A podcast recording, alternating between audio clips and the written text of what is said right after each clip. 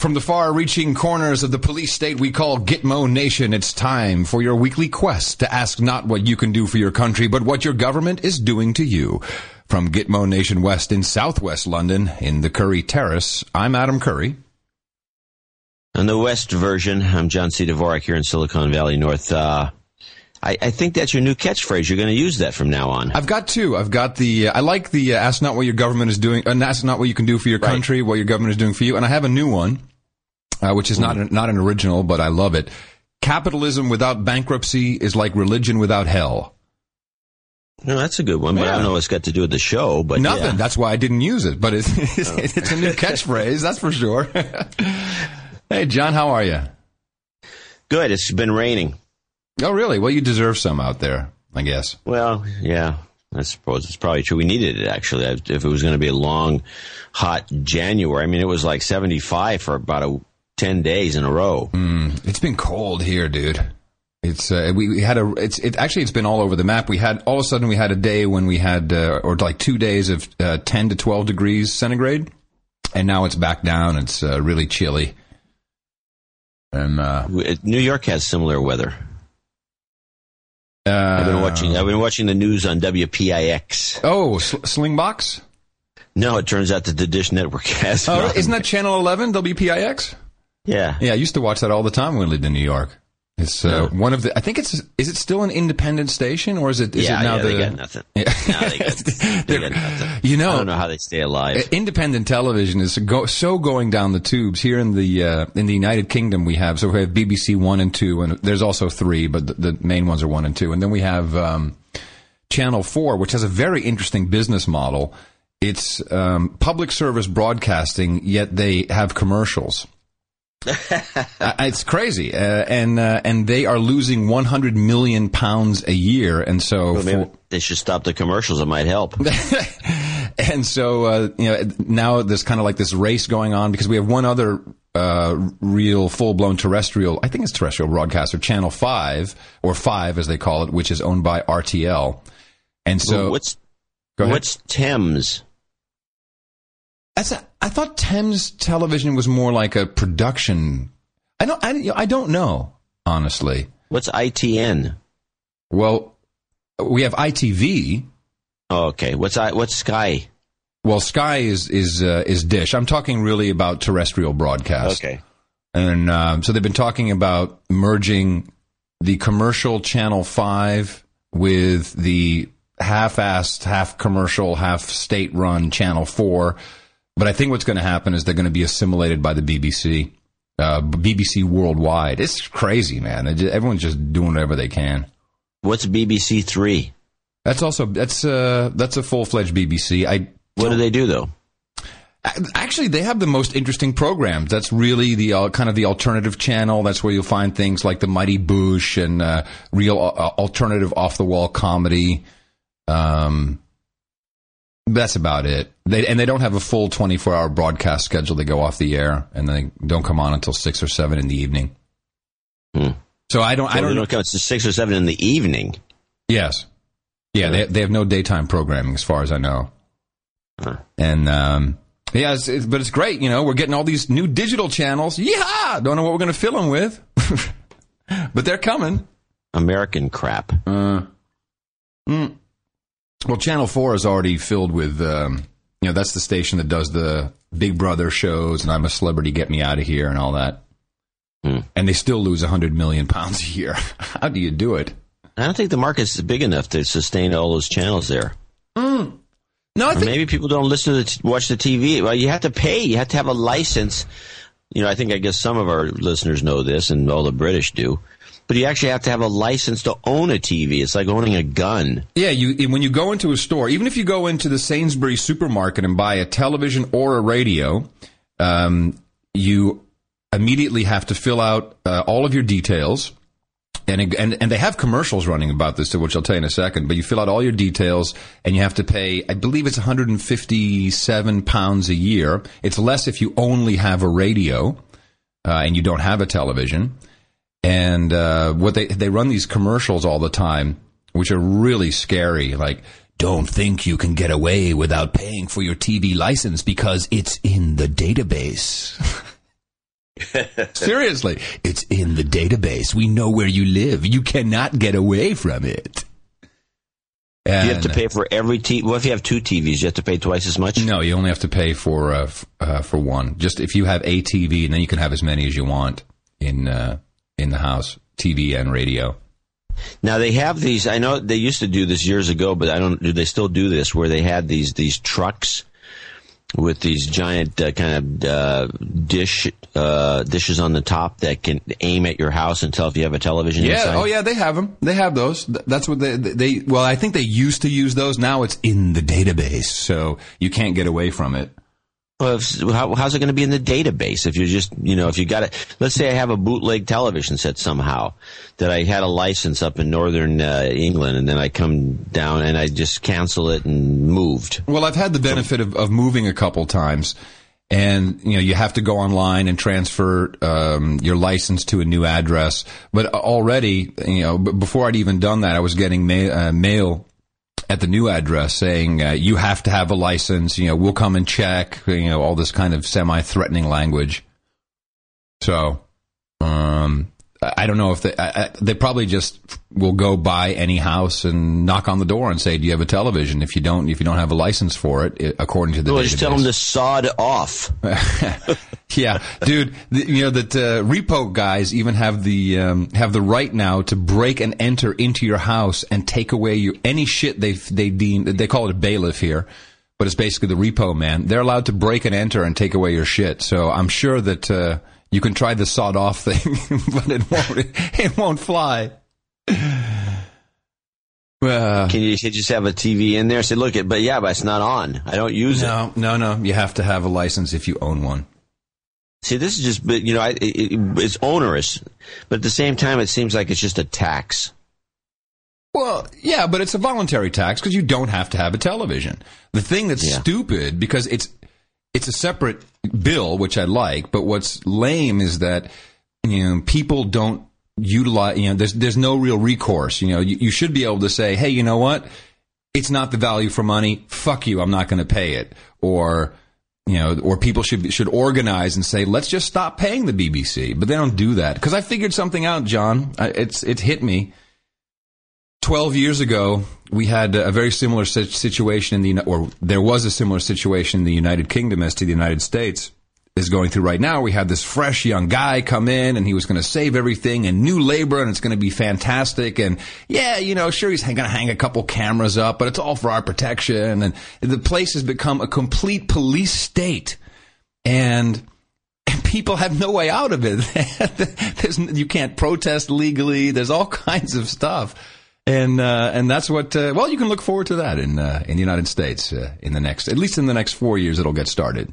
Well, apparently Obama's already like uh, snapped at the reporters who asked him a question when it wasn't allowed to. oh, asked. dude, have, I've been watching the uh, the live coverage. C-SPAN is my new favorite channel. It used to be CNBC, now it's C-SPAN. And I saw the first press conference with the new press. what is this press secretary? I guess Robert yeah. Gibbs. Oh man, the press are going to eat this guy alive. I hope they're going to eat this guy alive because you know all of this freedom. You know the first the first press conference, he didn't have it under control. He really didn't, and and he, you know you can see him searching and trying because he has to be very careful, right? He's got to. He's all every word he says has to be chosen so carefully and he's letting people ask three follow-up questions and you know that he just digs himself into a hole and uh, this whole Freedom of Information Act, which is not a uh, an executive order, but it's a memorandum um, that that Obama put into place. Like, oh yeah, we're going to honor the Freedom of Information Act now, and so everyone's drilling down. So what does that mean? You know, can we really get answers? And uh, I, I, if the press is any good, which is questionable, ah. which is questionable, but you know, also they're they're refusing to. Um, uh, to allow pictures that haven't been taken by the White House staff photographer, and there's background information, and the, the press is not allowed to release the names of the people who are telling, you know, giving the background information to reporters. It's already secrecy has started. Transparency, my ass. Well, I, the thing is, Obama's kind of a, a, a newbie, a lightweight, almost an amateur. He doesn't know how to deal with the press to press, except during this during that period where they were all on his side. Yeah, exactly. And now it's like, hey, I thought you guys were my friends. Mm. Well, he did his first, um, his weekly address. You know, the president typically does a, ra- a radio address, and so he's doing his YouTube address. God, man, it's it's sad. So not only is he reading, which people are going to catch on to this. I hope one eventually they'll say, you know, the guy's just reading, but he's they don't have a teleprompter on these, at least not yet, on this weekly thing. So he's looking to the left of the camera. And, you know, they're even cutting it because he clearly fucked up. And, you know, it's like, oh, whoops, let's just do a little a zoom cut there. Wait, wait, wait. This, this is his address to the to the To the this is nation. that national address, and he's he's not looking into the camera. No, he's looking off to the side. Go to whitehouse.gov. You can see it. He's looking off to the not- side. who- who's he looking at? He's supposed to be looking at the public. No, not he's at he's looking at a cue card. Well, obviously. He's going to have to learn how to read off of a sheet of paper in front of him. How about saying some words that actually come from his heart and he's sincere about? It's just an idea. It's a concept, you know, just, uh, Just a, uh, you know, just just a thought, you know. Why don't you sit there and just say what you actually think, dude? now we're going to get notes. Oh, you guys are bashing Obama. Yes, I am. That's correct. Absolutely. So, uh, hey, by the way, I, you know, the question on my mind is which Obama are we talking about? Are we talking about the first president they swore in, or the second Obama that they swore in secretly? I- I was- a different guy. you know, a different guy. Oh, I hadn't heard that one yet. That's good, John. Is a different guy. How do you figure? He's a different guy. Why would they have to swear him in a second time? when when I saw the inauguration and I and the first so first I'm I think I sent you a text message. I'm laughing my ass off. I'm like the one time the guy has to do something without a prompter, he had to memorize eight lines. He messed it up.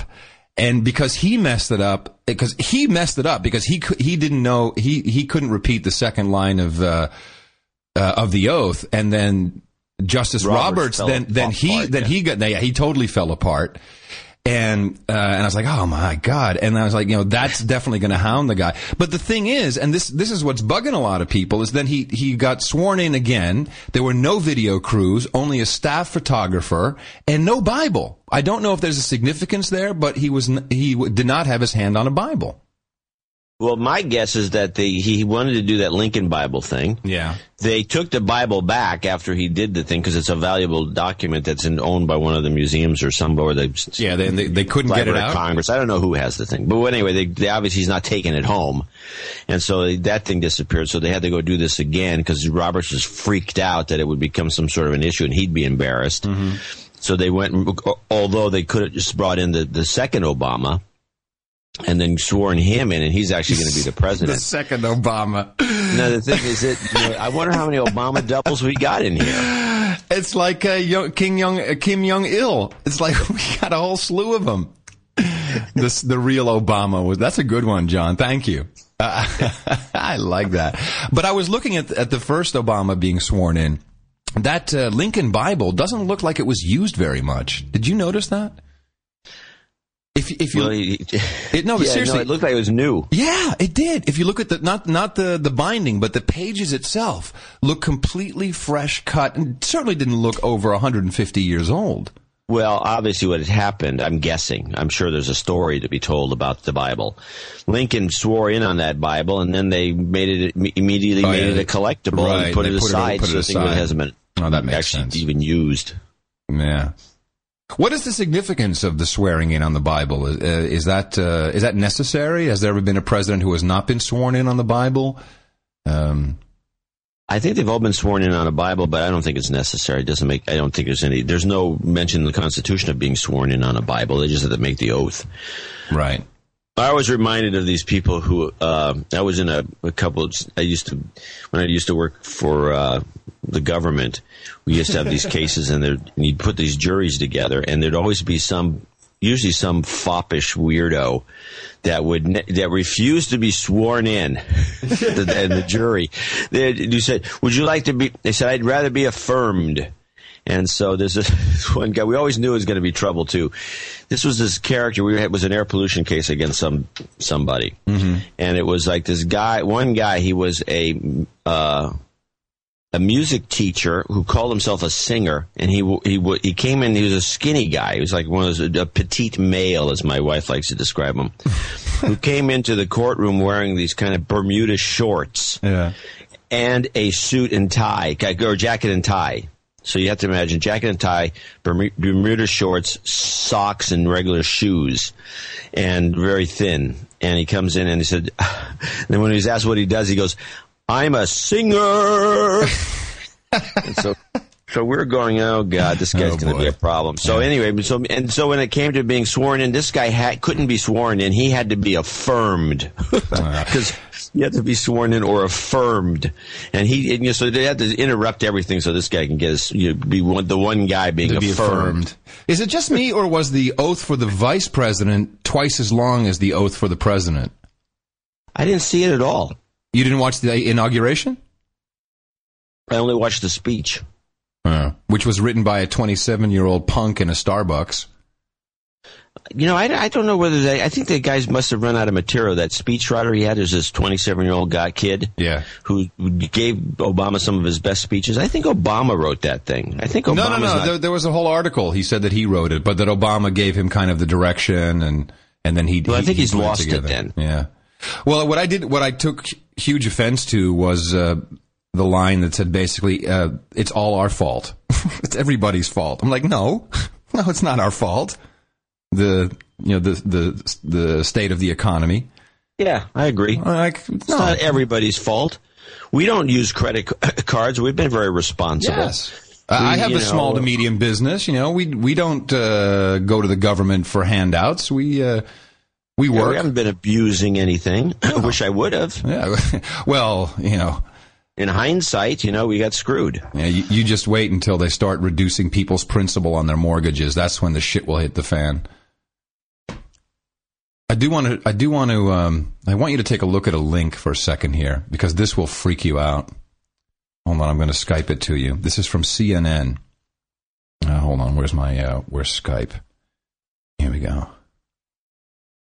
So the uh, well, you're doing that. So I guess the the big news in England, from our perspective, is a woman over there letting her three year old smoke.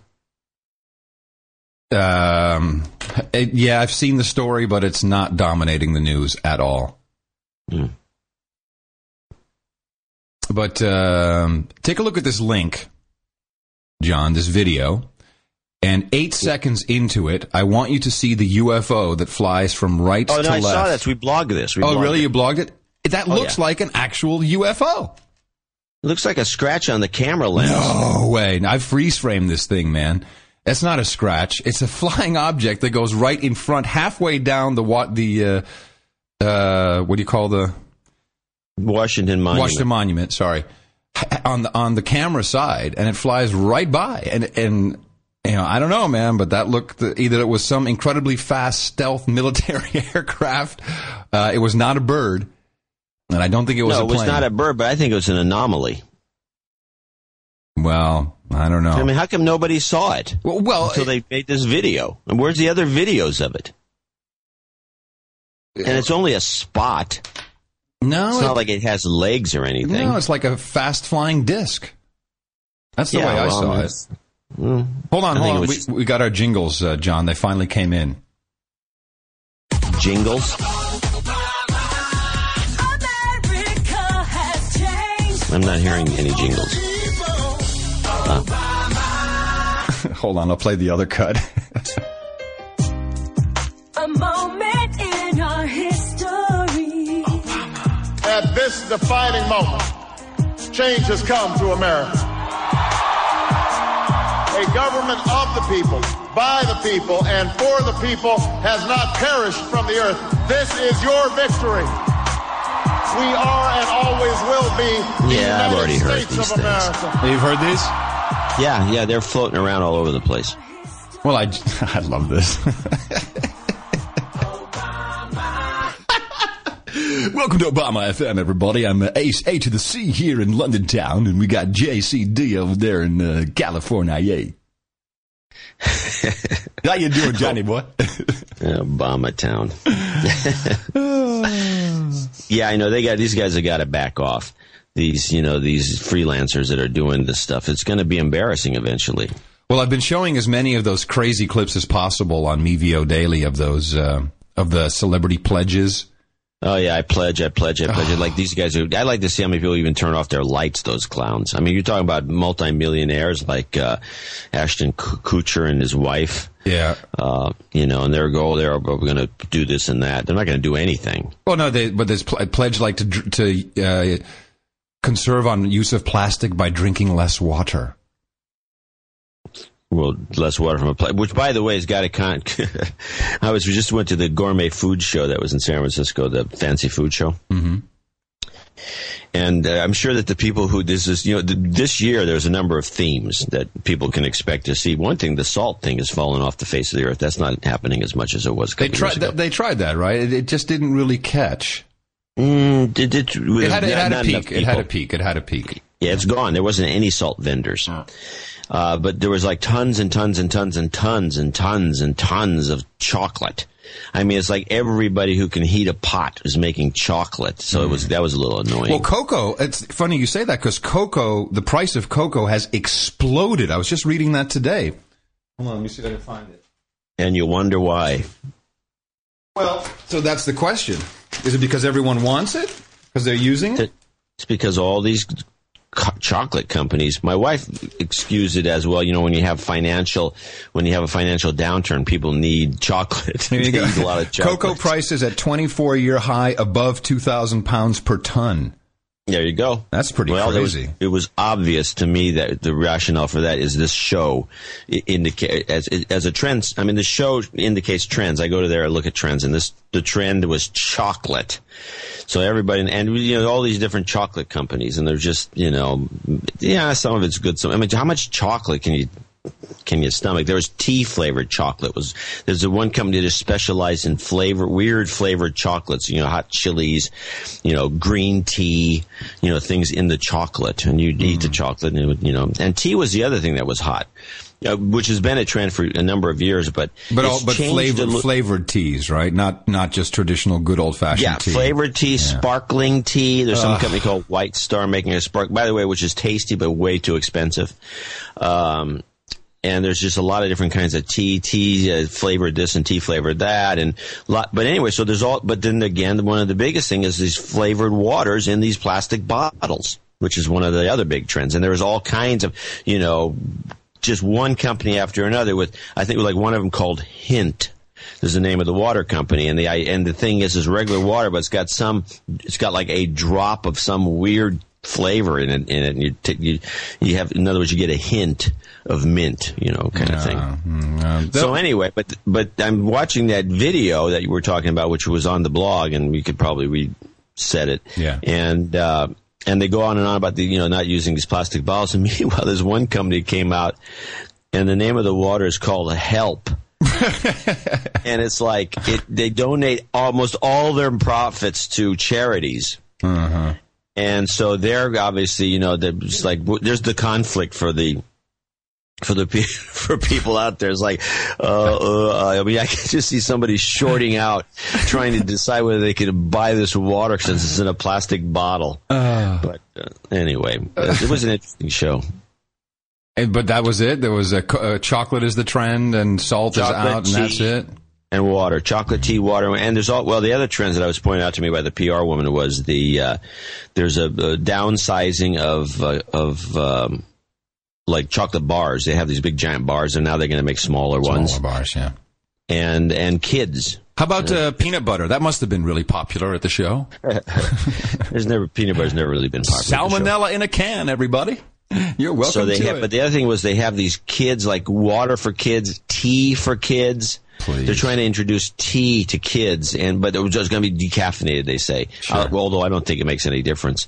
So they're trying to make kid get kids, Hooked. children into hooked on tea. Yeah. Well, you know, you could in the UK. They're just they're a little easier. Just teach your kid to smoke. That sounds like tea a bogus story, by the way. That sound that's just it's just, just a bogus. Yeah, I'm not I'm not really uh, not really buying it. we liked the story. We blogged it. Well, of course. Um, big story which only got uh, as far as I can tell, only got press on uh, CNBC, who broke it about uh, John Thain. Is it Thane or Thane? The uh, Merrill Lynch CEO just got kicked out. You know, I don't never heard his name pronounced. I think they were saying Tane. So, um, only a few days after Merrill Lynch received their first billions in bailout money, he redecorated his office. Did Oh, you- right. for $1.2 million, including Yeah. a $32,000 toilet. Yeah. But the Yeah, kicker- what are these guys thinking? Well, the kicker is that um, the, no the- wonder these guys brought down the economy. These guys are idiots. Of course, and but that was with our money, which is kind of upsetting. But Well, the, the kicker of the story is that um, the designer, the interior decorator who did this, is the same guy who just redecorated uh, for the Obamas in the White House. Hmm. Who is this guy? Uh, let me look up his name. By the way, uh, let me see. Ba-ba-ba-ba. I wonder what the why. What? oh, nothing. No. Go ahead, say it. Nah. Oh, now you've got me intrigued. I'm just wondering what the what what calls they're going to make in the White House to, to personalize it for Michelle's taste. Michael S. Smith, known among society's higher echelon for his makeover of Bel Air estates and Malibu beach houses, and the client list that includes Dustin Hoffman and Rupert Murdoch, was chosen just last week to redesign the Obama's private quarters at the White House. The Obamas got a deal, a hundred grand versus the eight hundred grand paid by Mr. Tane. Bandit. Huh. Well, at least they got a Bandit. deal. Fifteen thousand dollars. dollar. why why are they paying a hundred grand of the taxpayers' money here uh, just when he just first gets in office and we're trying to cut back on this sort of thing? Can't they just make do and then you know maybe spend the money later? It's part of the perks. Uh, That, that, you know, they, they're comparing Obama to FDR, but you know, FDR when he was inaugurated, he had a plate of cold chicken, you know, to be to, for solidarity. And the Obamas, I think they had a really nice, you know, five course meal at the at Blair House. You know, it's but of course that was the other Obama. Yeah, you don't know which Obama it is anymore. And us, One of the and- stunt doubles. And us uh, schleps here around the world, uh, certainly in Europe, can be happy to know that uh, McDonald's is expanding with 240 new restaurants, 12,000 new jobs. They're totally in the lift. Yeah, well, they would be in, during these kinds of economic times when people need to eat one buck hamburgers Yeah. for No, dinner. It's sad. Yeah, FDR was uh, pretty good at uh, staying on the course. Was he truly So they're already our... talking about. I was watching, listening to something the other day. and They're talking about. Well, I think uh, this is bef- just before he got uh, inaugurated, or not inaugurated, before he got sworn in. The um, about Obama deserving already, without spending one minute in office, already should be on Mount Rushmore. yeah. Does that mean we have to retool someone and we just make a new head? How does that I work? think we, I think we could get take Roosevelt, we Teddy re- retool him, right? because he's got the big fat head, and he could be pounded down to Obama. Uncle Fester just twittered, the Lincoln Bible was procured new, I guess new, it says, for Abe's inauguration. His family Bible was unavailable.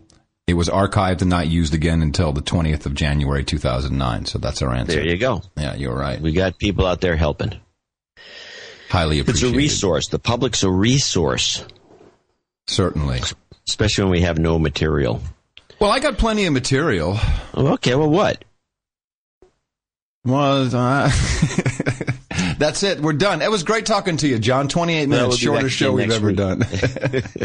well, it seems like there's so much, but you know, everything would come down to uh, Well, we just can't sit here bitching about Obama. exactly. That's just got in office. that's the problem. But I will say this one thing. Gee, he gets in office, the next thing you know, two missiles go into Pakistan. yeah, Hey, and hey, kill boom, thirteen boom. people. Yeah, I know. That's uh, well, but but the whole thing is complacency on on the on the part of the press. I mean, right now, if you go on the street and you say to the American public. Uh, what has Obama done? They'll say he closed Gitmo. We're no longer torturing. You know, please, please, I urge you, go read the. Uh, please go read it because that's not true. You know, he's he's put a task force, which is in all business, I hate task force because nothing ever comes of them. It's like a steering committee. Let's all grab the steering wheel and drive off the road. Well, this reminds me of when Ronald Reagan first ran for president. This was during, or president, for governor of the state of California. I'll never forget this. He would use a big uh, saber rattler, and then at the same time, he had a lot. You know, he was used to be a union organizer and a hard, you know, Franklin Roosevelt Democrat. So you know, you can never quite eliminate some of these aspects of people's personalities if you've been on both sides of the uh, political spectrum. And so I always thought a lot of his stuff was bluster. And so I remember, I distinctly remember him coming into uh, California and then and threatening all his students were rioting it all over the place. And he says, "I'm going to put a blue. I remember this blue ribbon committee headed by John McCone." Who I guess was some CIA guy at the time. And he kept talking about this blue ribbon committee headed by John McCone to investigate this, you know, student unrest. He got elected, and that was the end of it. I, there was never any. There was no blue ribbon committee, right? John Yeah. McCone, I don't think ever showed up. It was unbelievable. Uh, I would like to revisit uh, Flight 1549, which I um, oh yes, brought up last week, and um 'cause because They I showed. I remember to like the first part of the week before they b- pulled up the uh, the engine. They showed a, a a piece of metal with a hole in it on one of the news shows, and said, Yeah, "Look, the- there's a feather stuck on it." something like that. Yeah, that's that's the report. We found a feather, bird strike, totally clear. but I'm sure you know that this exact aircraft had engine problems in flight two days before this. Right. Everybody reported that. Okay. And I have to just say again, why is there no audio available of the so-called distress call, this whole conversation he had, which is just, it's not there. It doesn't, it does not exist. There is no recording of him, of the, of the pilot saying, we had a double bird strike, uh, we, we're in trouble. There's none of it. It's just not there. So, and I'm not saying it's a, a government conspiracy, but it's just, it stinks. It absolutely stinks. And of course, the uh, Sullenberger, the the captain, was at the inauguration. The press uh, asked him questions. He said, "No, I can't say anything. I'm not allowed to say anything, and I won't say anything." Well, he's going to be interviewed on 60 Minutes on Sunday. Oh, okay. So here comes the spin. There you go. So they've Yeah, set him up. They've they've put they've put the chip in him. He knows what to say now. I just I'm just not buying this bird strike. You know, I, Well, what do you think it is? I mean, except to just to intimidate those bankers that were on board. Well, it, that, that's a, a that would be a very deep conspiracy, but there's a number of reasons why people would not want to have um, the thought that someone else was responsible for a plane crashing anywhere near New York. You know that uh, I'm sure that if that if that was the story, that that could have blown up the markets. It could have done a whole bunch of things. So I, I can I I can see where they'd want to spin that. Yeah, of course, please, particularly with with bankers on board. Whatever. I don't know. It'll come out in the uh, probably in about 50 years when they release the files. Another still, you know, still there's still that TWA flight, you know, that that was hit by a missile. Yeah. By, s- I mean, that. and I'm the conspiracy theorist, John.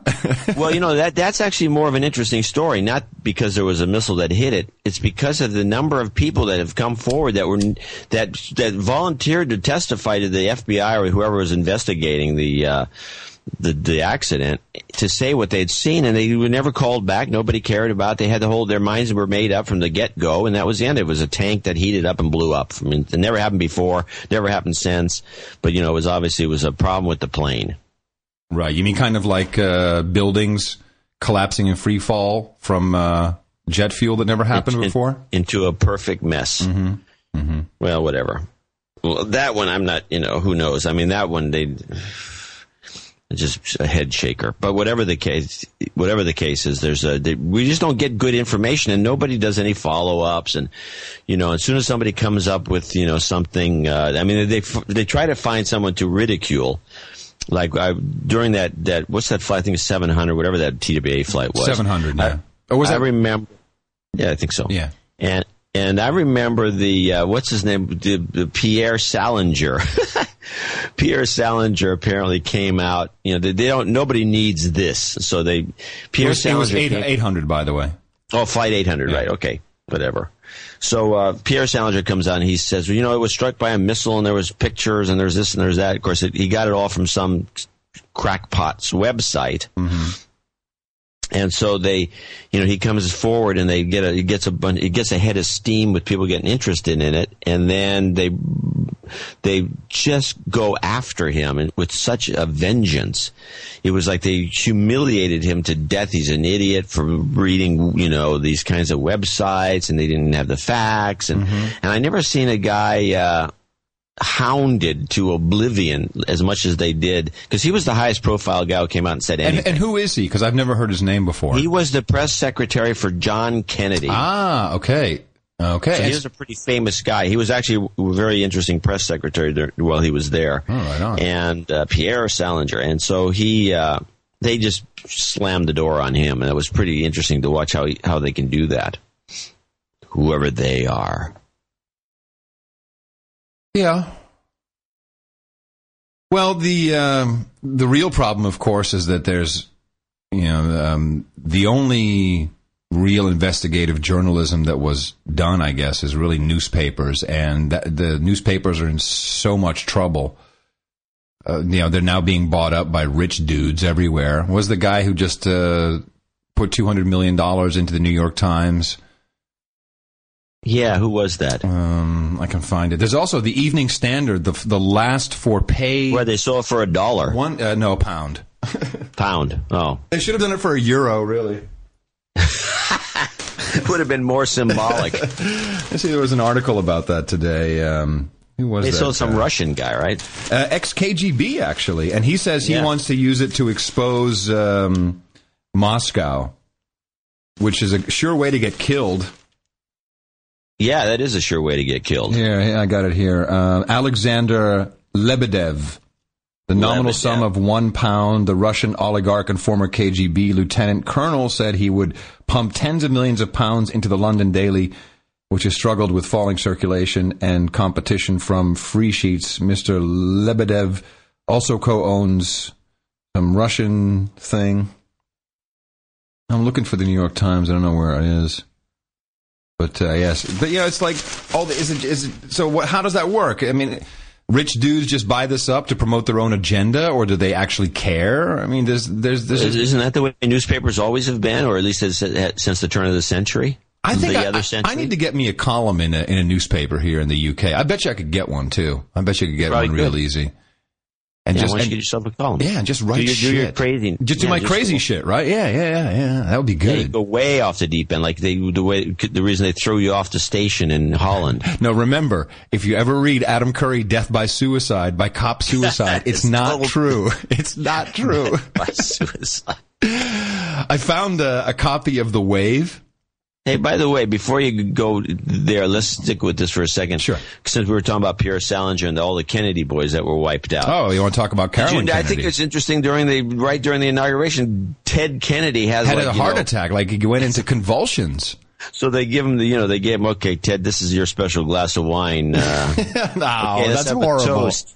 Let's have a toast. That's horrible. It's just, it seems like they're trying to, you know, they're, I mean, the Kennedys have been, you know, essentially, two things happen. One, Ted Kennedy has his heart attack, and the other one is Caroline Kennedy was going to, who was a kind of a dingbat anyway, but she seems, you know, well-meaning. I've met She her. of She's, sudden- not a dingbat. I've met her. She's quite nice, actually.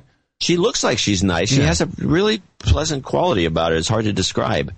And she uh, up bails out on this thing for some unknown reason and won't say why, Won't and say nobody why, can figure it out. And Yeah. you know, it's not about Ted. I think the Kennedys are, you know, I I hate this. I don't want to sound like you, a kind of a. No, God forbid that would ruin the show. It would. But go ahead. But I remember once when I was a student at the University of California, and they and the Pacific Film Archives had just opened up, and they were showing the weirdest movies. And there's this one movie I couldn't actually sit through the whole thing because it was like it was such an eye roller. But now I'm now I regret not having seen the whole thing or finding access to it to this day. And it was a crazy, crazy movie about how, how all the different presidents of the United States represented uh, heads of various uh, criminal organizations, specifically mob organizations, and the Kennedys in particular were part of the it wasn't I don't know if it was Genovese or Costello I don't know which family it was but they named the family they said who who are on the outs. Because they because it stemmed up from and they went back to the history of how you know the family was a bunch of rum runners I mean they were they were in Well, yeah, were- that, that, that's what Joe Kennedy made his money, right? From uh, from Right. bootleg, running bootleg money, was a bootleg. Uh, booze. Yeah, and he was big, so he had to have he had to be connected, and so and so the, apparently so the Kennedys had to be you know taken out of the picture completely because do they you, remember, because do, you rec- do you remember the name of this film? I wish Because I'm sure you know this kind of shit is on You Google Video. I'm movie. sure. Of course, I would. Carlos was- Carlos Slim is the guy who invested in the Times. Thank you, Findom. so. Um, anyway, so the um, So, so, I've always in the back of my mind ever since the Kennedys started getting you know pushed aside. Well, well so wait a minute. Let let me connect those dots for a second. So, essentially, the Kennedys had to, had to have to be eliminated, and they've done quite a reasonable job so far, looking at the family history. And um, Caroline Kennedy's ready ready to ascend to the Senate ste- seat, and they say, "Oh yeah, watch this. Here, Ted, have a glass of wine." That's the way I'd connect those dots you just gave me. maybe. And then she's like, shit, I don't want a suicide by cop. I'm not going to do this. but who is this woman that they, um, that now has been brought in? She's interesting because she's like kind of a a, a Democrat or a, a Republican in Democrat clothing.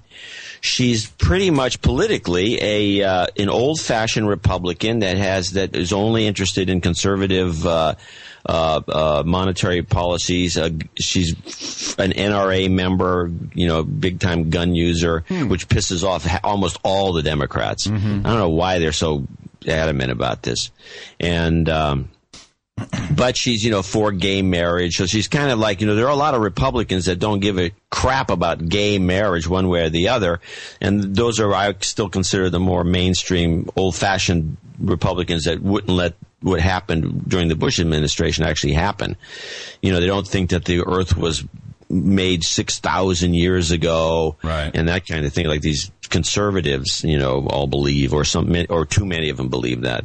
And um that's what she is, and so she's kind of a, a little bit of a uh, off the wall. And that you know that guy, uh, I don't know why put, I mean, why she was chosen. She, there's a lot of Repub or Democrats in New York say- State that are irked to to the nth Yeah.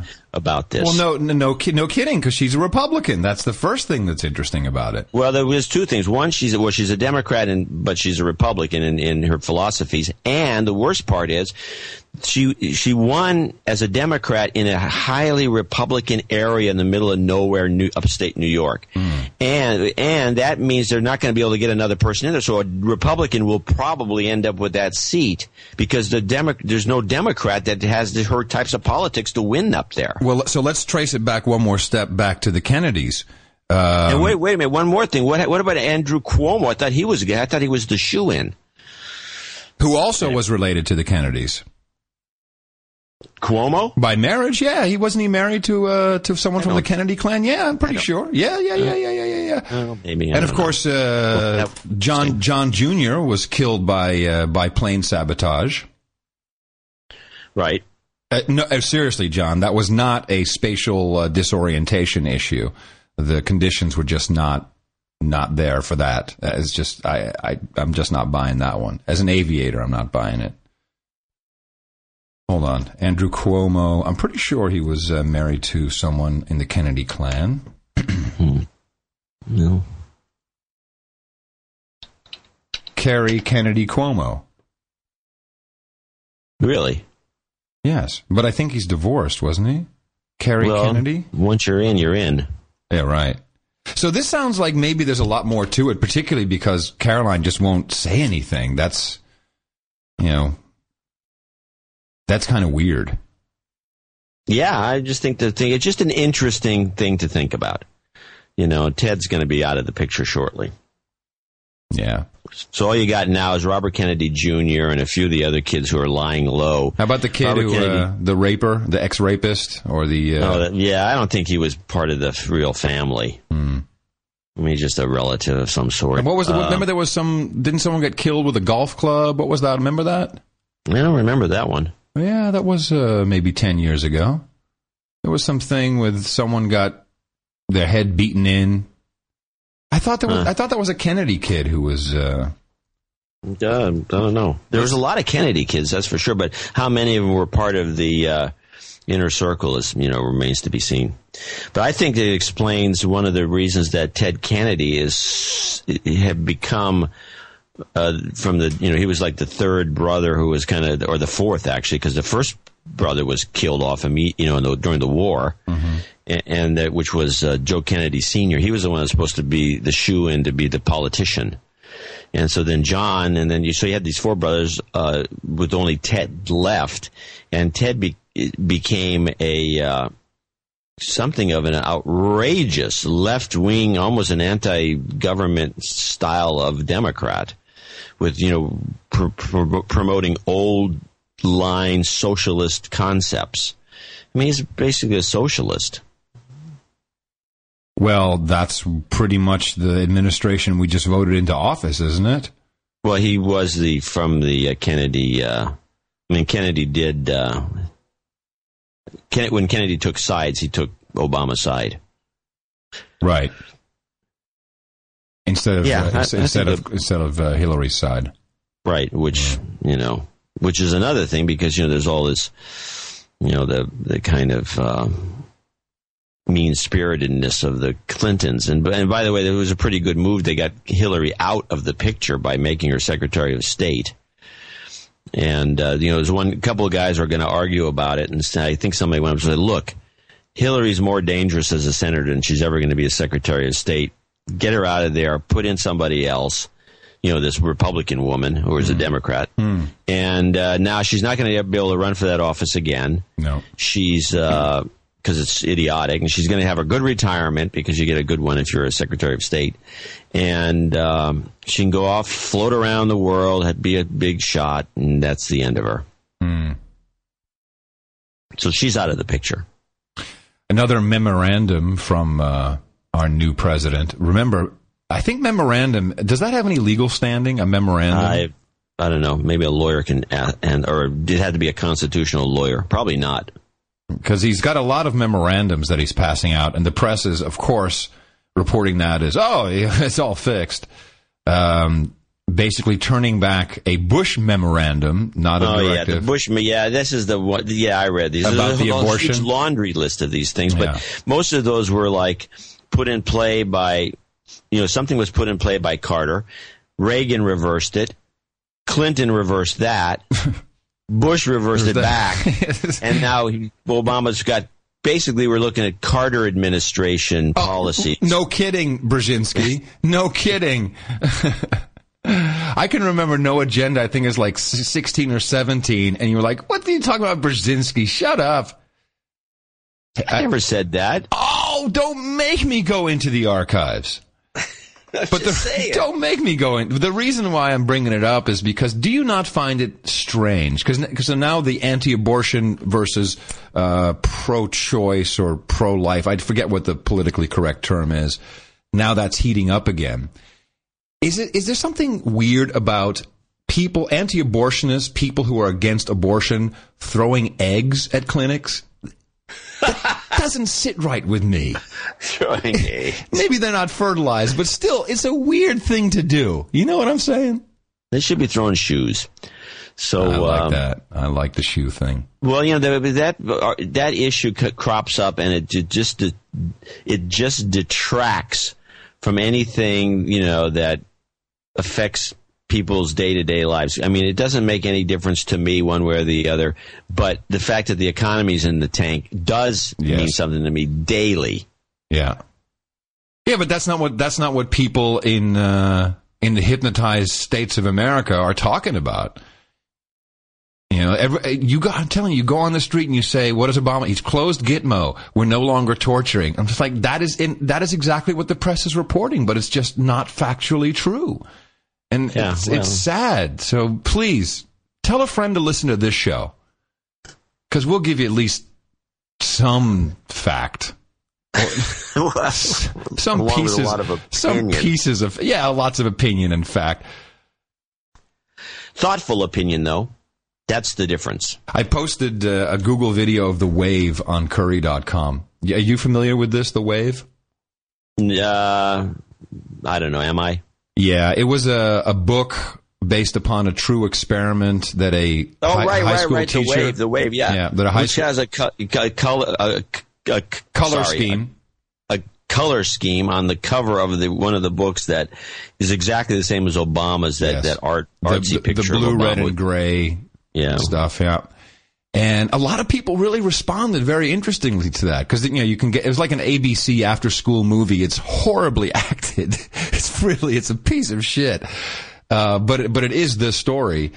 And I remember my mom telling me this story. I don't know. It must have been seven or I eight. was in the Bay Area when that happened. I remember that the reports on the news about it. Cubberley High was where it actually took place. well, uh, play it back.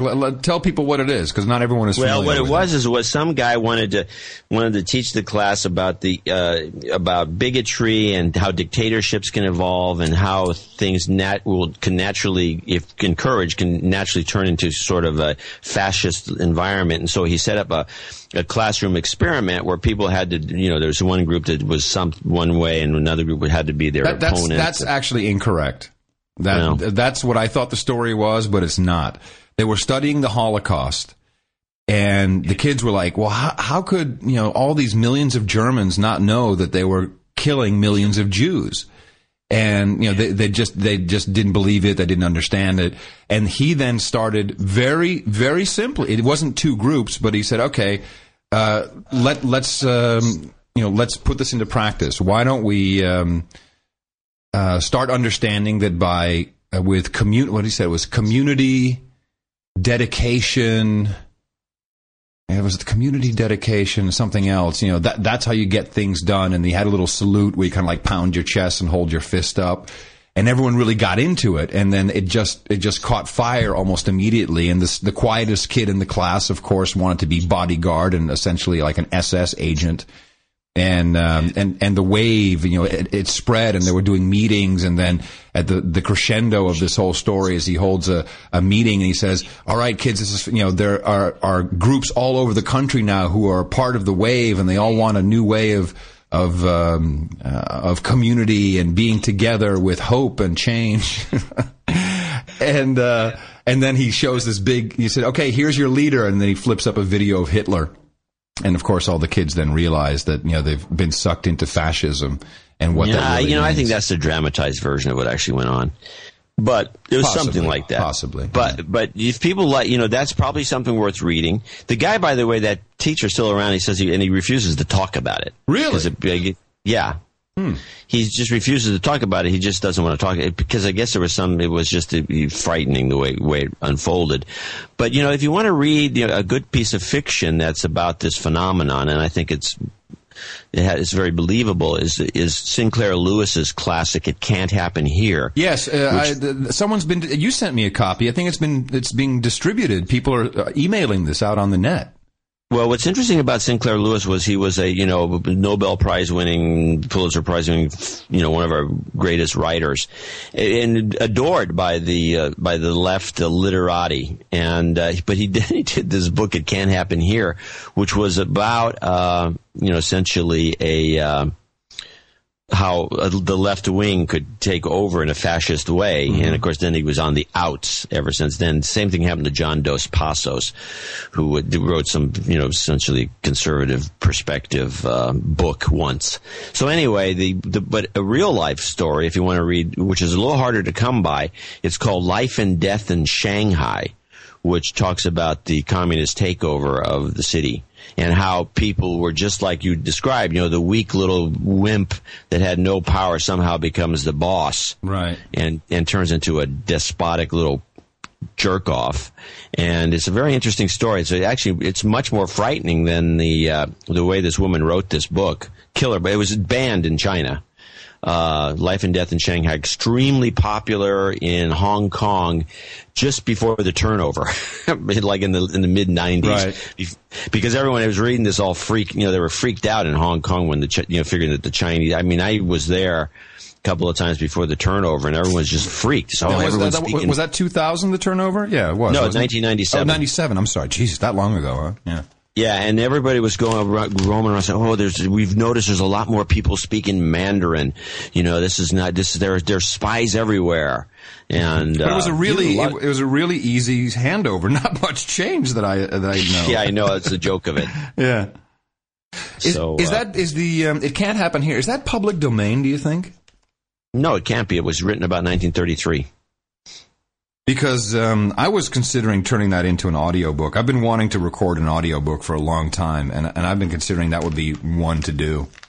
Oh, you could probably get rights to it for next to nothing. Well, I don't want Or to make money on it. I just want to do it. You know, just just Well, just do it. create it. Yeah, I mean, You know how long it takes to read a book out loud? Yes, long time. I think it takes a long time to do it properly. Yeah, and you probably have to redo a couple things once in a while, and it has to be edited a little bit. I think it should have sound effects, Well, you know, I've I've done like a one. boing, yoing, yoing, you know, a, Oh, dude, have you seen? Have you, go to mevio.com and turn up your sound. I want you to see this. my browser is not oh, you can't do that. Ah, shit. Sorry. Um, I can. I mean, uh, if I reboot the if I reboot the the router, I can do it. But no, I, no, no, I don't do that. Do it later. Do it later. I, th- I think I think because I put a good comedic effect in there for a reason. I don't want to give it away, but if you look at it right now, you might get a chuckle. It's one. It's one of my Oh. best pieces of work. I did a couple of audio books. You know which ones I did, which I have never released because I wasn't happy with them.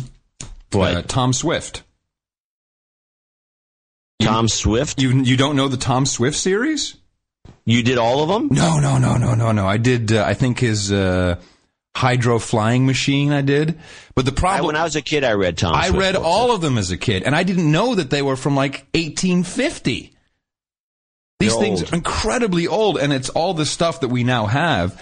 And the reason why I've never released them is because I couldn't quite get it. You know, they had this uh, black guy uh, who, uh, um, I would have to say, served Tom Swift and his dad, who of course was also a famous inventor in the in the in the books. And he and when you read these original texts, it's like, yes, massa, I could be doing that right away, massa. And I, and I like, how how can you read that without reading it like that? And I'm like, you know, and I, Yeah, and well, I they really struggled. back. Yeah. right. Well, it's Mark Twain. All his books were written in dialect, and it was very popular to write in dialect. And it didn't. That just wasn't just black people in dialect. No, no, it was all of them, White yeah. people. Everybody was written in dialect. It's like everyone always talk. Everyone always talks about Tom Sawyer, but my favorite book was Huckleberry Finn.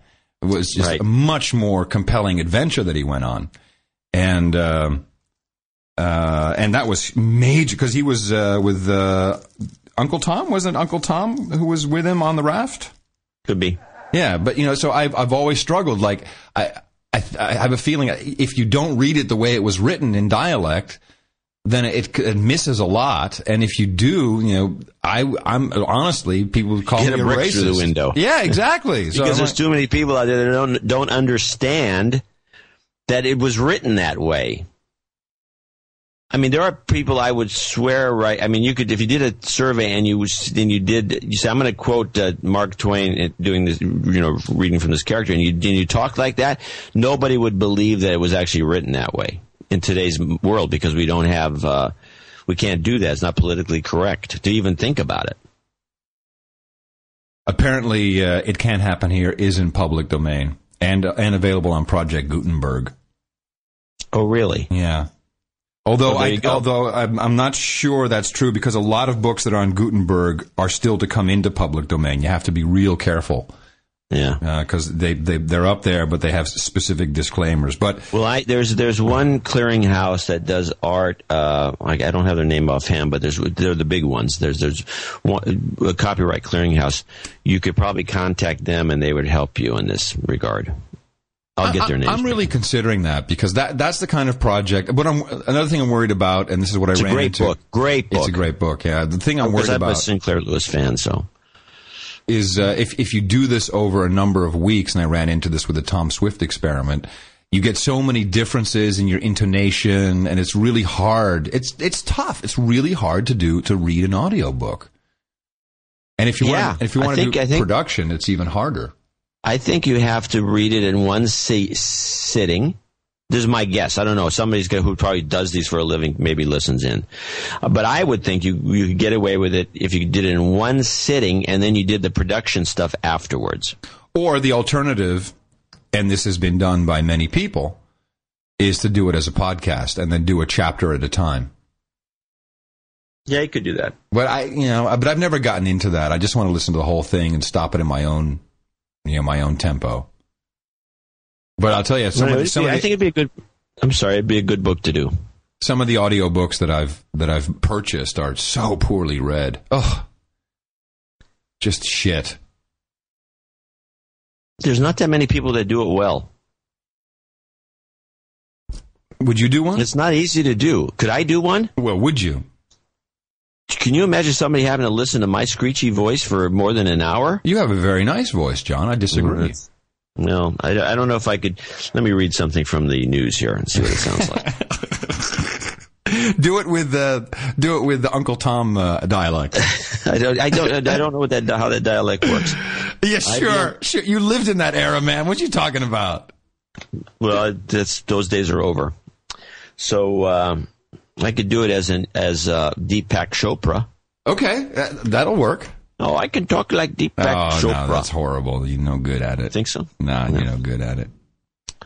Here's one. I can't do the voice. Uh, not since the inauguration of President John F. Kennedy half a century ago has a new administration come into office with such a reservoir of expectations. It is unprecedented that all the principal actors on the world stage are avowing their desire to undertake the transformation imposed Who's on this them. supposed to be? This is my Kissinger. Oh, it's terrible. it's terrible. Well, here's the line. I actually can do a perfect Kissinger. yeah. If if I take, I have this. There's this one. There's a there's a cough syrup called Ventolin. Seriously. It's a cough syrup called Ventolin, and I don't know what. I have an allergic reaction to it or something. And my voice becomes Henry Kissinger, and there's nothing I can do about All it. right, read read that. Read the middle paragraph. The extraordinary impact of the president-elect on the imagination of humanity. What? Is Yeah, that one. In shaping the new world order, That's the one. an opportunity, not a policy. What is this? This is Kissinger, man. He just said this. He's calling for new world order. He just said this now. yeah, this is from uh, January 12th. You, The extraordinary impact of the president-elect on the imagination of humanity is an important element in shaping a new world order, but it defines an opportunity, not a policy. there you go.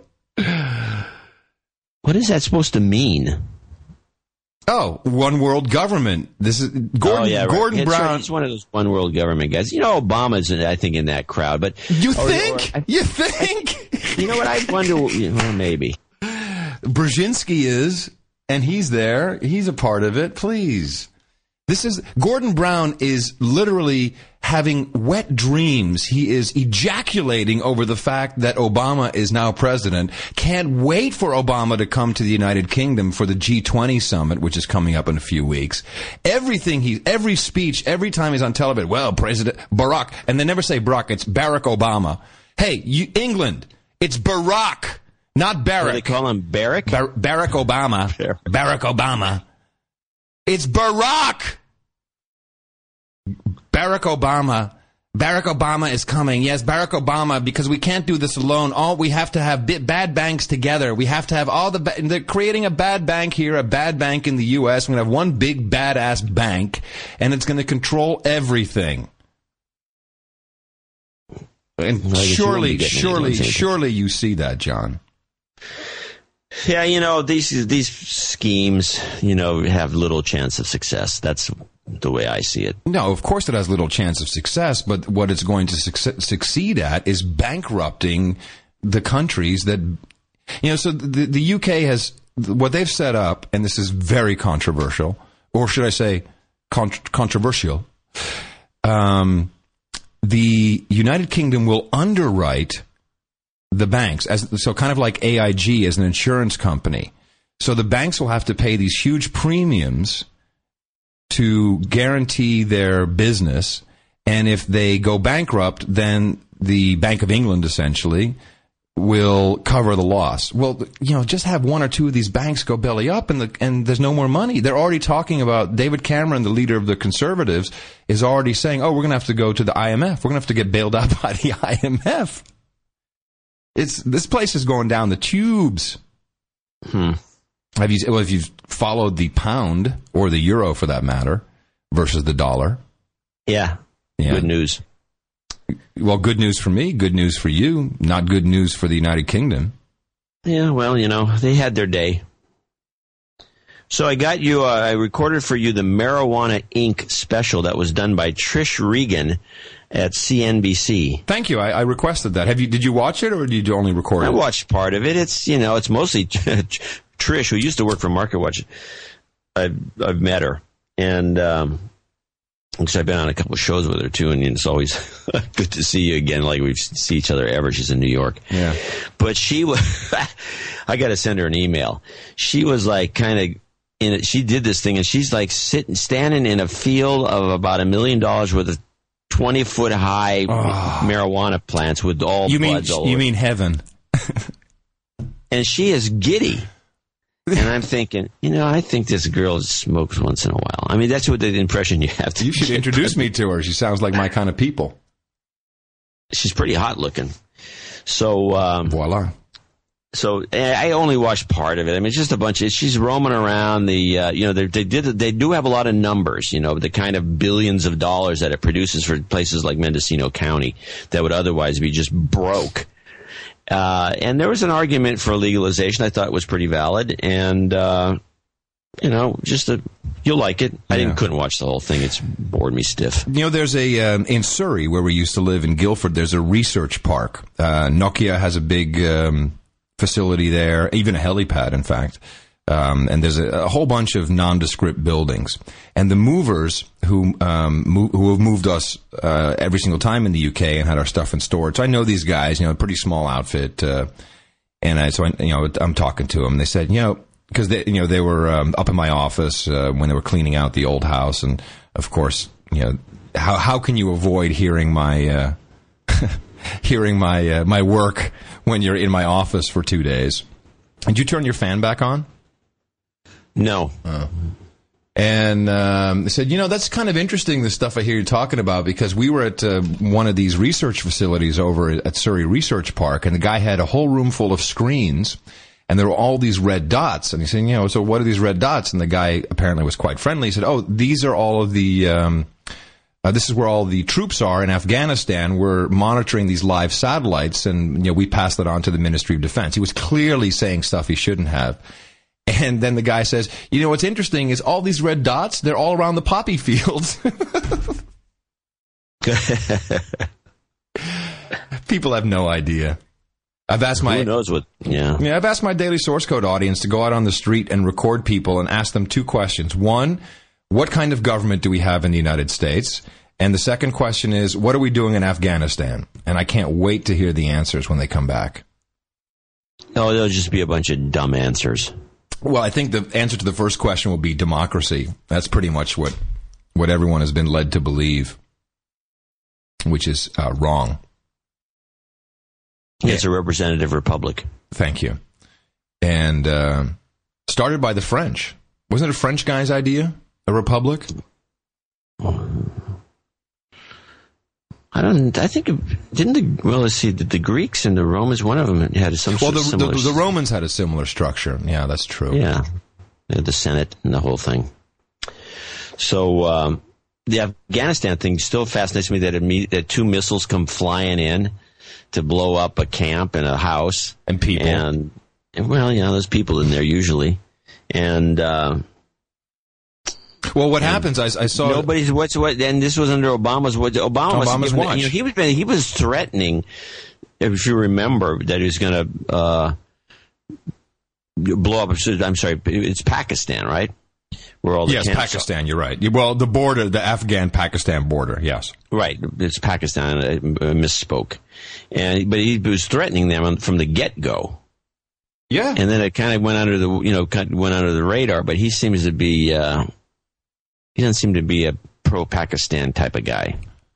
No, because uh, the U.S. has a deal with India. India hates Pakistan. They've had this whole thing and this whole argument for for decades about uh, Kashmir.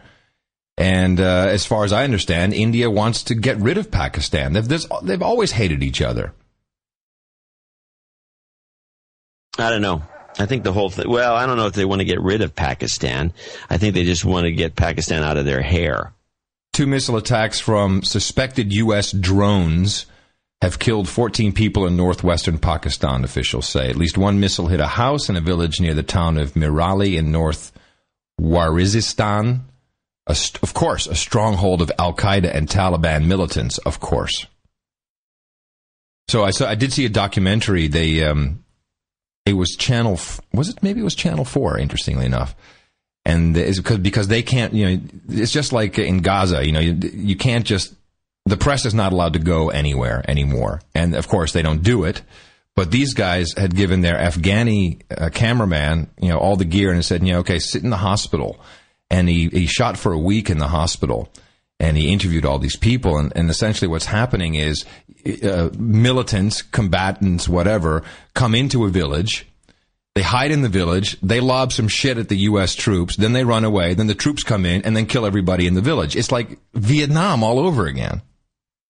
It's it's like uh, you know, it's seriously you know, torch most the of village. the experts, most of the experts that that are familiar with the region, say that we should just get out. well, of course we should just get out. Why don't we just why, why did? And these are academics. We're not talking about you know just a bunch of policy wonks that are here and there.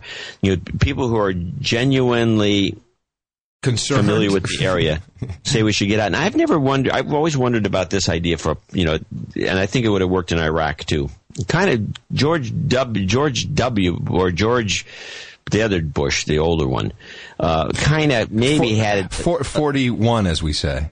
Yeah, 41. He had kind of maybe had a little bit of the right idea when he invaded Iraq and then left. Um, I thought it Well, that was because of his deal with the Saudis. That was all about Kuwait. You know, that was so that was Yeah, that was a business still, deal. That was a business. But he still deal. had these great quotes about how you can't, you know, you know, getting involved would be bad and bad. And uh, It's bad. Anyway, It's really really bad. so um, when they started the shock and awe, you know, that one or two Yeah. days of just blowing the place to smithereens, I thought it would be like, you know, something, you know, you get into a beef with the United States, we just shock and awe them for a couple of days and then split. Well, you know, I, my stance on that is I totally disagree. We should get the Yeah, fuck I know, out of you don't like the idea of just throwing missiles at, at, at No, at anybody. No, at anybody. I'm against Okay, throwing fine, but I mean, hot-leaded but it- children. But it, it's, it was. It seems to me to be a more interesting way of approaching this than going in and just dragging these things out forever. Well, you of know, course, tar- but look, tar- Karzai, who was a, a Unocal guy, who was an oil guy, who pretends like he's some hotshot by wearing, you know, uh, these this cape and this fucking hat made of, you know, fetus, calves fetus. His brother is a known drug czar, known. You know, it's it it can't be anything but a huge scam.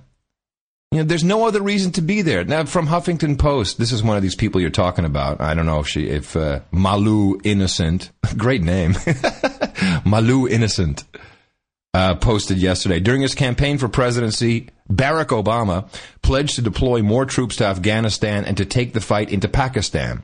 I guess he did. During the second presidential debate, he said, If we have Osama bin Laden in our sights and the Pakistani government is unable or unwilling to take them out, then I think we should have to act and we will take them out. We will kill bin Laden. We will crush Al Qaeda. That is our biggest national security priority. And she goes on to say, no one should be surprised that missile strikes have been launched under the new president's watch. President Obama was unequivocal in his commitment to go after Al Qaeda hiding in the hills between Afghanistan and Pakistan. And then, of course, he says, is there a better approach? So, yeah. Uh, but he's also said, and I've read this somewhere, it's like, well, you know, the guy's holed up, you know, he clearly has no control anymore, so we don't have to go after him now. Oh, that's the. When did he say that? Not long ago, I could find. How does this? You know, this is the way Bush did this. Oh, you know, wanted dead or alive. You know, blah blah blah. This guy's like you know the tallest man in this in in the region. You know, and he's floating around doing videos. And so they're going to go after him dead or alive. And then, what, eight years go by and they, they never get close to him and they don't, you know, I don't know. I find the whole thing disturbing. From Times Online, January 15th. Of course, it's the Times, so.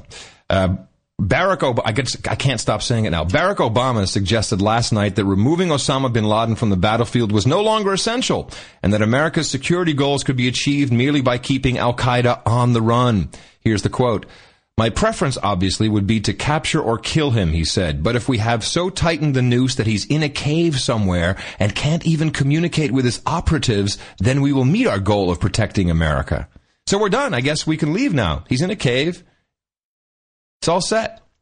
If they've tightened the noose and he's in a cave, they at least know where he is. Why don't they go get him? This makes no sense. The logic of this is is ridiculous. Yeah, but this is this is the state of our fucking press corps, dude. As recently as October 7th in a presidential debate, Mr. Obama said, We will kill bin Laden. We will crush Al Qaeda. That has to be our biggest national security priority. Yesterday, the president elect adopted far less aggressive language, saying his number one priority was to protect America from further attack. Well, look at the CNN video and look out for them fucking flying saucers, Barack. 'Cause that's the shit I'd be worried about. So in other words, he's yeah, we're going to get tough, and nah, it's not that important. Yeah. I think the whole thing's a scam. Well, from what I understand, it was actually Robert Gates, the defense secretary, who was staying on, who um, actually came up with Al Qaeda, even with the name. Well, there's that that special that was done by that great documentarian that the, that the BBC uses every so often, who does you know these. The, oh yes, the I know fe- what you mean. Um, The fear document. A friend of mine knows the guy. Yeah, I can think of his name. Yeah, I'll look it uh, knows the guy. So if I go to London, we can go out and have dinner with him. really? Oh, I'd love to. But we But have to know his name because that would help. Be like, hey, uh, hey, nice to meet you, name. dude. Uh, hey, uh, nice to meet you. if I get my browser up, I could find his name. But anyway, he's um, he- yeah. It's uh, I think it's I think it's Orlowski at the Register who's pals with him. It's, it- it's like an S. Um, Yeah, I how forgot. I can't? He's anyway. He's the one who does the voice, the voice for those documentaries too. And he's, I think he's done three or four sets of them, and they're they're fantastic. Yeah. And uh, we'll blog it or talk about it next week. Let me make a note, and so people can watch it. Well, when are you, when are you coming? o- Now is the time to co- come over, by the way, because you know the Germans are coming to the United Kingdom to buy BMWs. Wow, things are that screwy. Yeah, because of the, the the pound has just collapsed, and you get the VA, the value added tax. You get that back. You can you can claim that back when you take it back to the uh, to the continent. Now, of course, you have a left hand drive, but who cares? Well, they could sell the right-hand drive ones in England. Yeah, but th- but that I think then you kind of lose your benefit because they are significantly more expensive. Well, and they don't they don't really sell them here. And and in fact, they may uh, the the right the right hand drives may be manufactured elsewhere. I don't think they're well. In fact, they're not manufacturing anything anymore. All the car companies have just closed. I'm Just saying, well, Well, we're I don't know. You know, did I, you know, I see people floating around the United States with one of these right-hand drive cars, you know, from England, like old Rolls Royce. They get them cheap.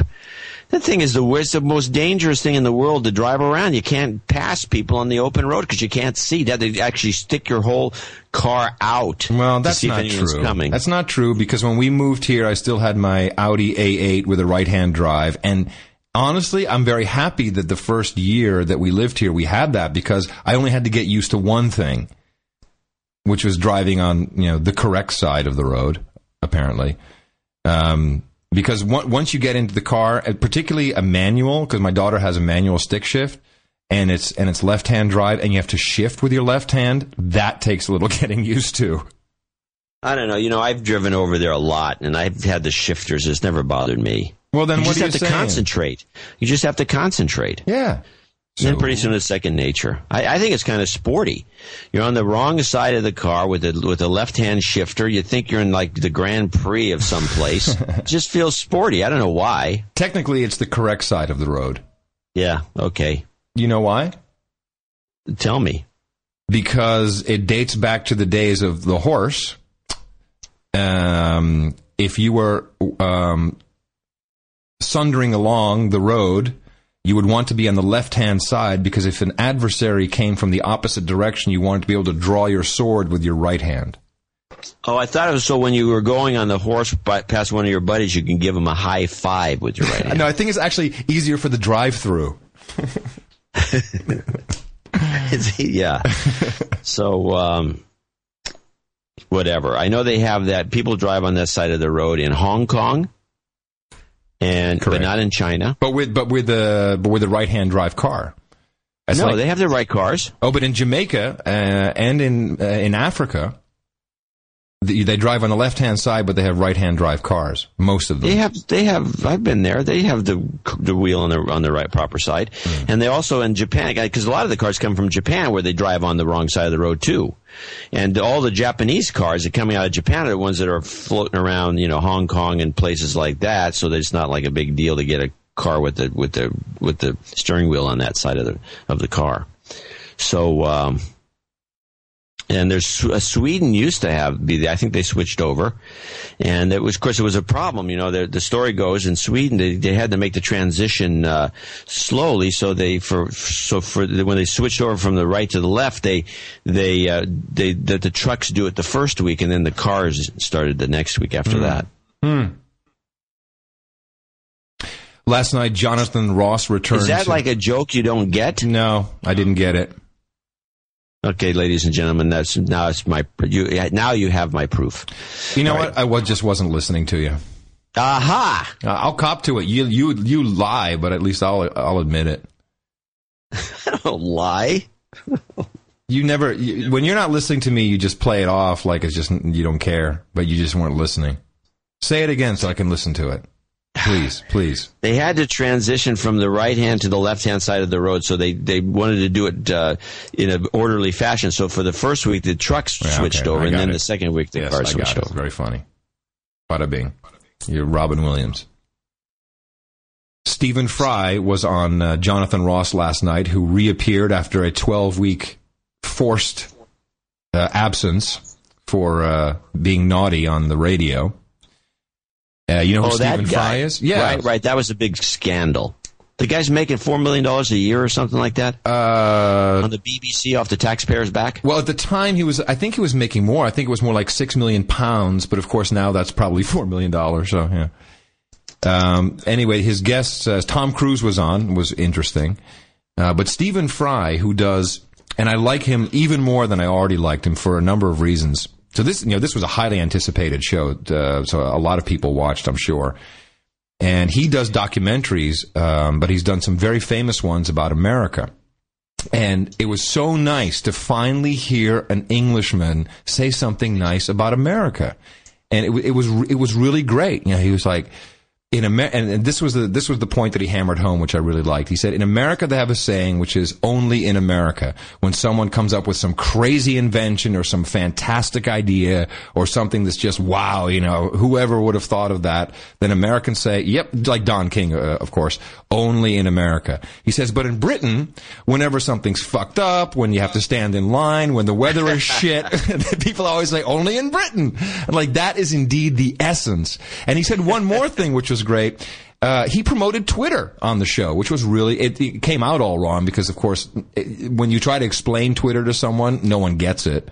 Uh, and he is on Twitter and he has been uh, tweeting his uh, his travels. Uh, but that was kind of cool to see uh, to see that big uh, a big plug for for Twitter. That was pretty awesome.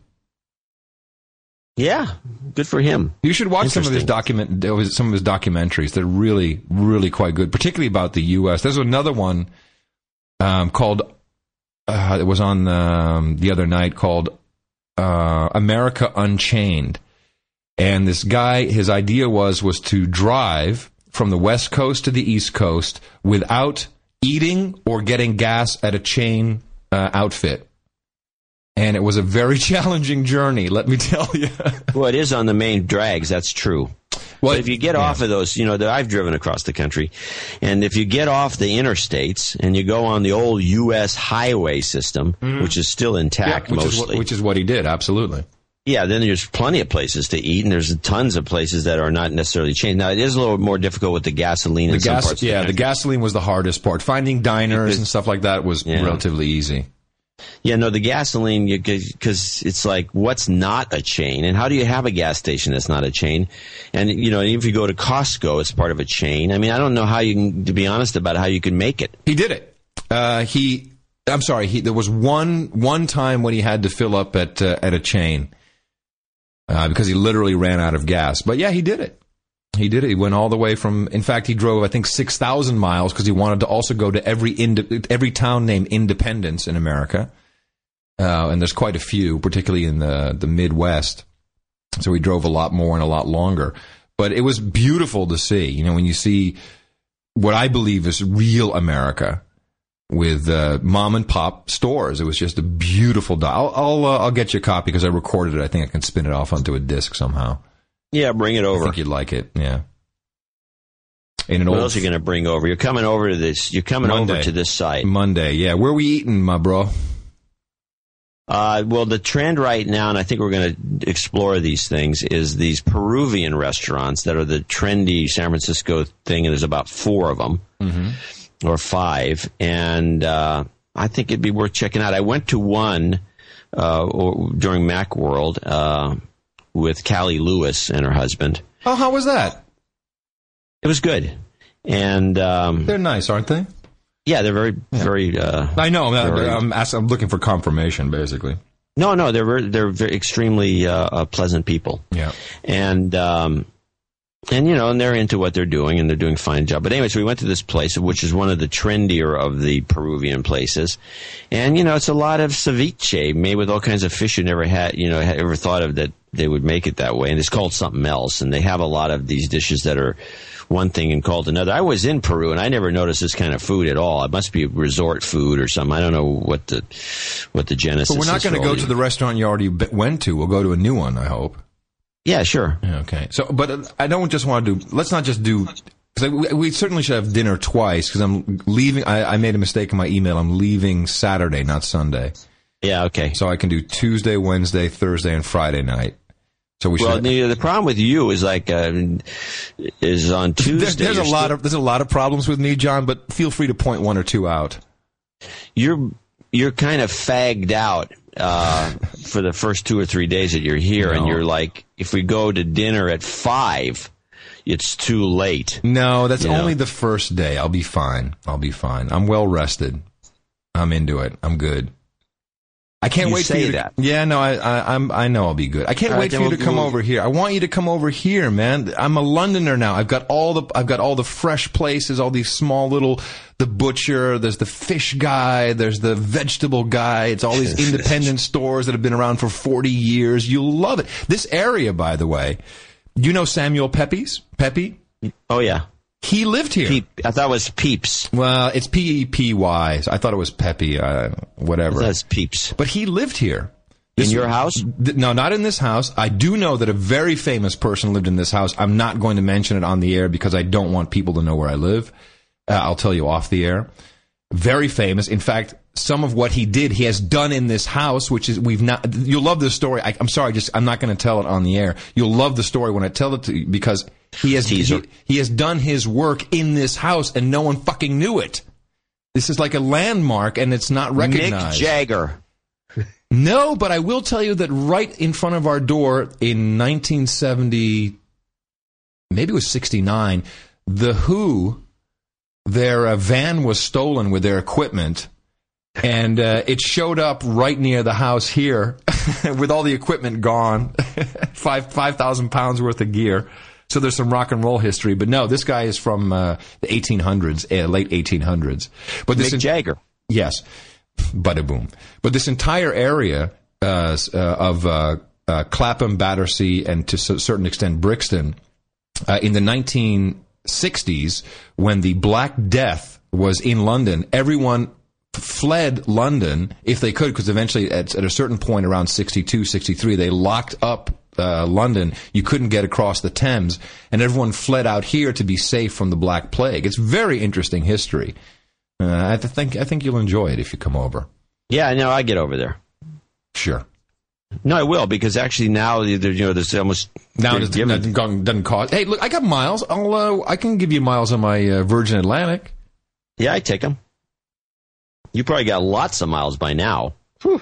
Yeah, in fact, to uh, to help with the credit crunch, uh, I'm now uh, buying uh, Coach and upgrading with miles. Well, it's the same thing. Well, what do you mean? It's the same thing, Well, I mean, it's, you're still in first class. right? Yeah, right. What I'm saying is, I'm not. You know, I, I'm no longer paying for. Oh, you were actually buying first class tickets? Oh, you Upper- must have upper a class, crap upper load class. of mi- miles. Up- yeah, yes, upper yeah, class. yeah, I've got. Well, uh, back in the Yeah, day when everyone had tons of money, it was okay, you know. But now we've all got to be careful. Right, except Obama redecorating his place for a hundred grand. Yeah, and the 170 million dollar inauguration, sure. Except for except for those minor points. Was it 170 million to do that?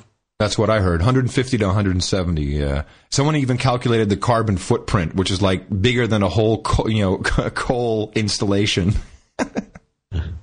Carbon footprint. It's like five 525 million tons of CO2, whatever. So uh, I don't think we got to any good topics today. What are you talking about? Well, first of all, you came to the party with nothing. I've been, I've right. been, I've been driving the ship. So, Well, you know, what do you mean no good topics? I just get the feeling that compared to last week's show, which I think we were pounding the ball out of the park, you know, we got like this is kind of a boring show. I think we should start it over.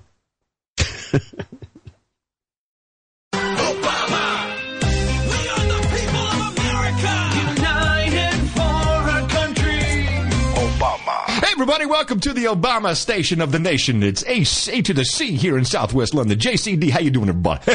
hey, buddy, come on in. By the way, I've got uh, I've recorded a Family Guy for you, where the where Brian becomes a DJ. Oh, That's some- great. Oh, Have you ever fanta- seen this one? No, I haven't. Oh, that's great. Oh, this is the funniest one because they got these two boneheads that are just they, they all they do is play jingles. Oh, awesome. You would love this particular episode because it just it shows the it has all the stuff you like you think is funny. well, it's like so, the, uh, I saw Wayne's World 2 the other day. Have you ever, I, you probably have never seen Wayne's World I 2. never even knew it existed. Oh, yeah. Oh, yeah. Oh no, I, that's the one with Kim Basinger, isn't it? That was one. I don't know if she was in two because I only saw a, a little bit of it. But basically, Wayne and Garth go to promote their concert. Maybe Yeah. maybe it was one. I don't now. I don't know. Maybe it was one. Um, and they go to a radio station, and the guy, so he's interviewing them, and it's exactly the way it works. And so they're talking, and the guy is, is basically turning around. He's fiddling with the carts. You know, that's an old-fashioned jingle uh, system, basically eight-track Right. cartridges. And and he's going like, mm-hmm, yeah, uh-huh, mhm." and so they're talking, and it, it just makes these listening noises. You, mm-hmm, yeah, mhm." you hear all this this rambling, uh huh, yeah, and then all of a sudden it's like, pew, a gunshot. Oh yeah, they're coming closer. yeah, okay, God, What'd you say? Uh-huh, mhm, uh-huh. And it's so spot. on. It is so exactly exactly what top 40 ra- it used to be because of course now we don't even have that sad type of radio anymore now that it's all clear channel all the radio uh, companies all these big ones you can buy them now for 18 cents a share it's all bankrupt it's all it's all going to go away I think we, yeah, I know. I've, I've talked to you before about the fact that we should own a radio station, but you thought it was a bad idea. yeah because you know it's people just don't tune in that way anymore uh, that's why I think I think the newspaper column. I think you know. I, I think I want to do that here in the UK because that's still kind of where people get their in, their info from. And I could plug this show, and I could plug. Yeah, I, I did plug this show uh, in. Uh, I was in the Financial Times a couple weeks back. In the And you plugged the show? yeah, yeah. Daily source code, no agenda. Uh, the guy didn't really report. Nice guy. He's the guy. Uh, he does a weekly podcast for the Financial Times. Mike. His show is like Beer Mat Radio or something. Uh, he's kind of a, he's not really a typical Financial Times type guy, but he wrote, wrote a nice column, a little interview, you know, about uh, about what I'm doing. But it, zero. I heard no one say anything about it. nothing. Not an email. Nothing. Yeah, I'm always that. That's actually something that uh, I, you know. I don't know if the public understands completely, but if you do a lot of this kind of stuff, you know, whether it's writing or TV or radio, you get you get a you'll get some feedback from the public at large.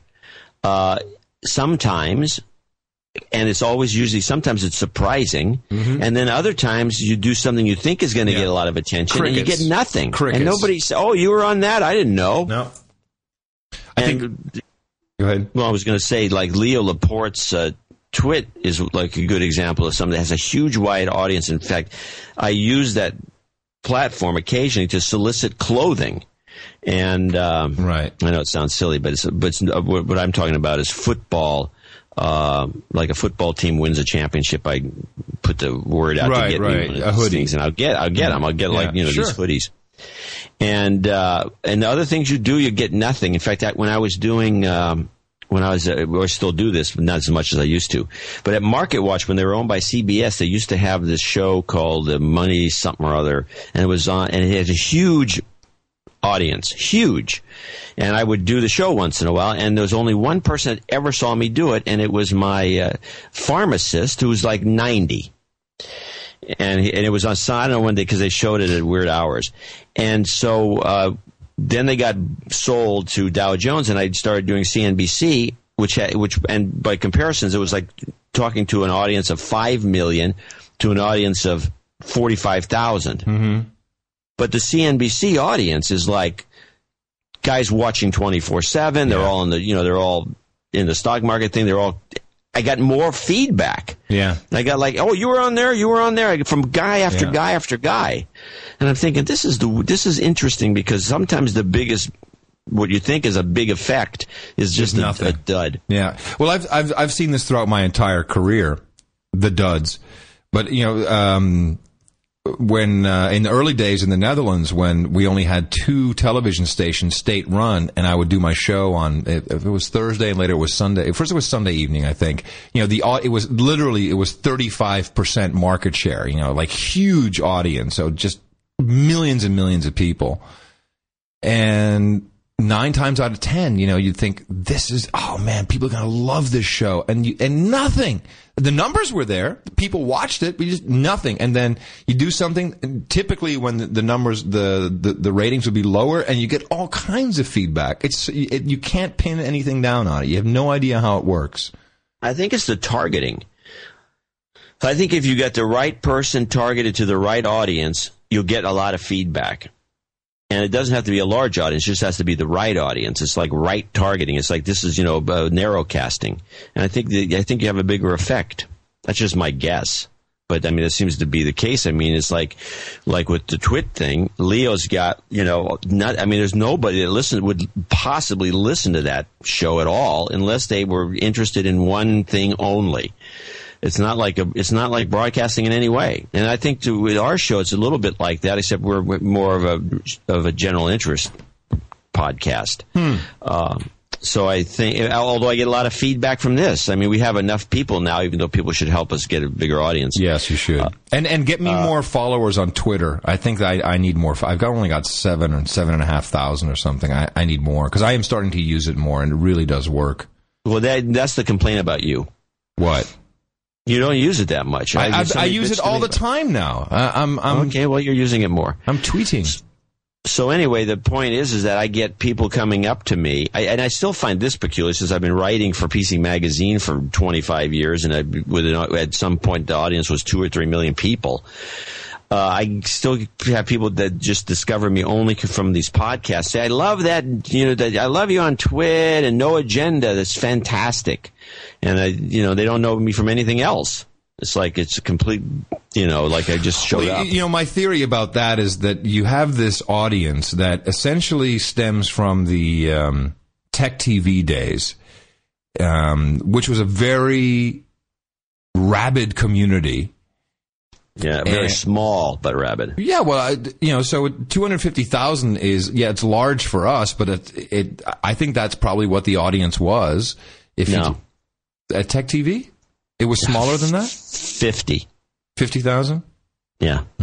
But it's also it's about a topic that a lot of people are in. You know, in general, this week in tech is supposed to be about tech, um, and and you know, like when you so when you have a, a, a great episode, by the way, with um, uh, Geordi La Forge. Uh, we used to have the same agent.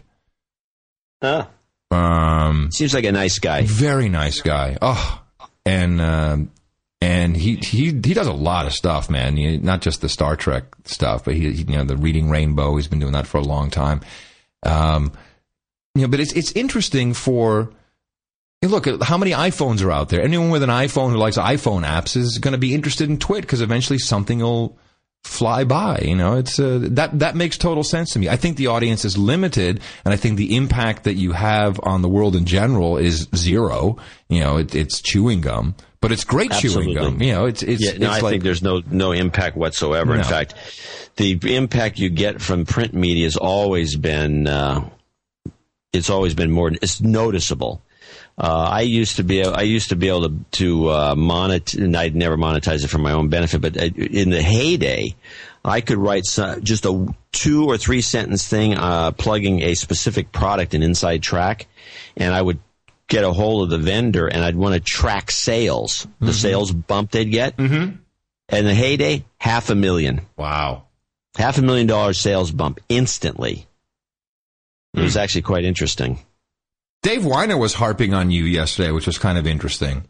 What did he say? Well, I saw these. He was because I follow him on Twitter, and I saw these twitters. I guess so, some journalist or someone said something nasty about him. You know, typical. And of course, he won't write about who said what. He won't point to it. So God knows what it was.